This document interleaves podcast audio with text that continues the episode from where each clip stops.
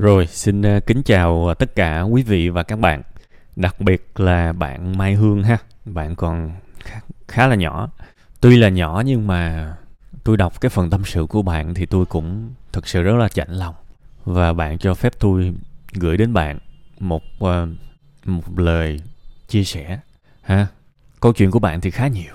Thực sự là về chuyện học hành, về chuyện gia đình, về anh chị em rất là nhiều nhưng mà thực thực tâm nha.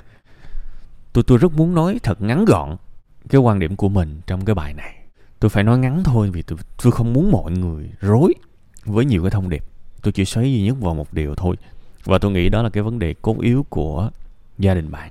Và cái cái điều này tôi cũng muốn truyền tải đến rất nhiều người. Rất nhiều người, thưa các bạn. Các bạn đọc tâm sự buồn vui, các bạn sẽ thấy là cái vấn đề bạo lực gia đình, bạo lực trẻ em, bạo lực gia đình nó quá nhiều.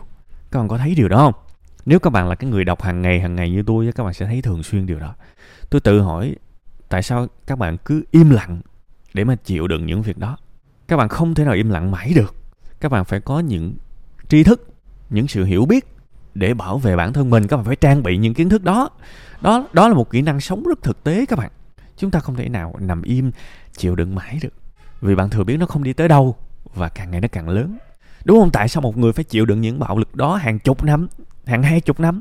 Không được. Không thể nào chịu đựng như vậy được các bạn. Các bạn phải trang bị những điều đó và ngày hôm nay. Tôi nói thật là ngắn gọn. Và thậm chí đó là một cái kiểu như là lời kêu gọi các bạn. Bất kỳ ai trong gia đình mà đang gặp bạo lực gia đình, làm ơn, lên google, gõ từ khóa tổng đài bạo hành gia đình, hoặc là tổng đài bạo hành trẻ em, làm ơn lên đọc tôi cho các bạn từ khóa để các bạn dễ nhớ, chứ tôi cho các bạn số điện thoại nhiều khi các bạn lại quên tới quên lui. Các bạn gõ những từ khóa đó và lấy những cái số điện thoại của những cơ quan, tại vì không chỉ có một cơ quan, có nhiều cơ quan. Lấy số điện thoại đó và hãy gọi cho họ cầu cứu, yêu cầu sự trợ giúp và mong là họ sẽ cho bạn những cái cách hướng dẫn để có thể ứng xử nếu gia đình xảy ra những trường hợp đó. Bạn hiểu không? Bạo hành gia đình là một tội ác xảy ra trong chính một cái nơi lẽ ra phải có yêu thương. Và khi mà một cái tội ác xảy ra thì các bạn cần phải cầu cứu một cái nơi giảm trừ được cái tội ác đó. Các bạn cần phải có tri thức, trí tuệ để thực sự chấm dứt cái điều đó. Điều đó sẽ tốt lâu, tốt dài cho gia đình của các bạn. Đúng không? Các bạn phải nghĩ tới cái việc đó. Đừng âm thầm chịu đựng. Đây là cái điều tôi nói rất thật. Bạn phải xem đó là một cái trách nhiệm thực sự luôn á bạn phải xem đó là một trách nhiệm. Làm ơn xem đó là một trách nhiệm phải học về cái kỹ năng đó. Bao nhiêu cái cái cái hội đoàn, bao nhiêu tổ chức, hãy lấy hết số điện thoại đi, gọi và họ có rất nhiều chuyên môn để giúp các bạn. Ít nhất của mình cũng phải biết một cái nơi nào đó có thể lắng nghe mình để cầu cứu, chứ hãy làm điều gì đó đi các bạn ơi. Hãy làm điều gì đó đi. Đừng không làm gì cả, vì các bạn không làm gì cả thì vấn đề sẽ càng lúc càng to ra. Ha? Đó là tất cả những gì tôi muốn nói trong cái bài này. Tôi tôi tôi không chỉ muốn nói với bạn hương, mà tôi còn muốn nói với rất nhiều những bạn khác. Và và khi mà tôi lướt lướt lướt lại rất là nhiều cái phần tâm sự buồn vui, tôi thấy chủ đề này nhiều quá. Và và không thể nào để cho nó nhiều như vậy được các bạn. Bạo hành trẻ em bạo hành gia đình, nó không bao giờ là cái việc đúng cả. Và và các bạn cứ ngồi im để cho những người thân của mình bị đánh đập, để cho chính bản thân mình bị đánh đập thì đó, cái sự im lặng của bạn nó độc ác, dữ dội lắm các bạn, vì nó giống như là cái sự cái sự đồng đồng ý với cái tội ác đó vậy.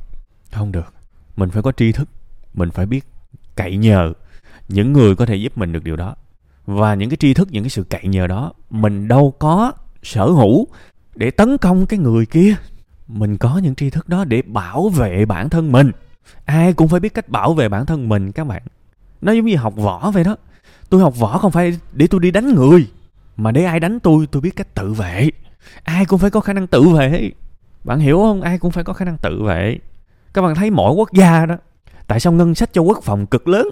Mà cái thời bây giờ ngân sách cho quốc phòng đâu có phải để đi đánh nhau, là để phòng thủ.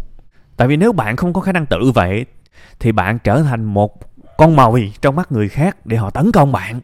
Đó là quy luật muôn đời của cuộc sống và bạn phải, bạn bắt buộc phải mạnh mẽ bạn bắt buộc phải mạnh mẽ, bạn không còn cách nào khác. Bạn hiểu không? Đó là cái điều khẩn thiết mà tôi mong các bạn hiểu. Chốt lại cái phần này. Làm ơn ai gặp vấn đề gì? Lên google gõ tổng đài bạo hành gia đình, tổng đài bạo hành trẻ em. Đại khái như vậy. Ghi lại hết tất cả những thông tin đó. Rồi, ok, ghi lại đi.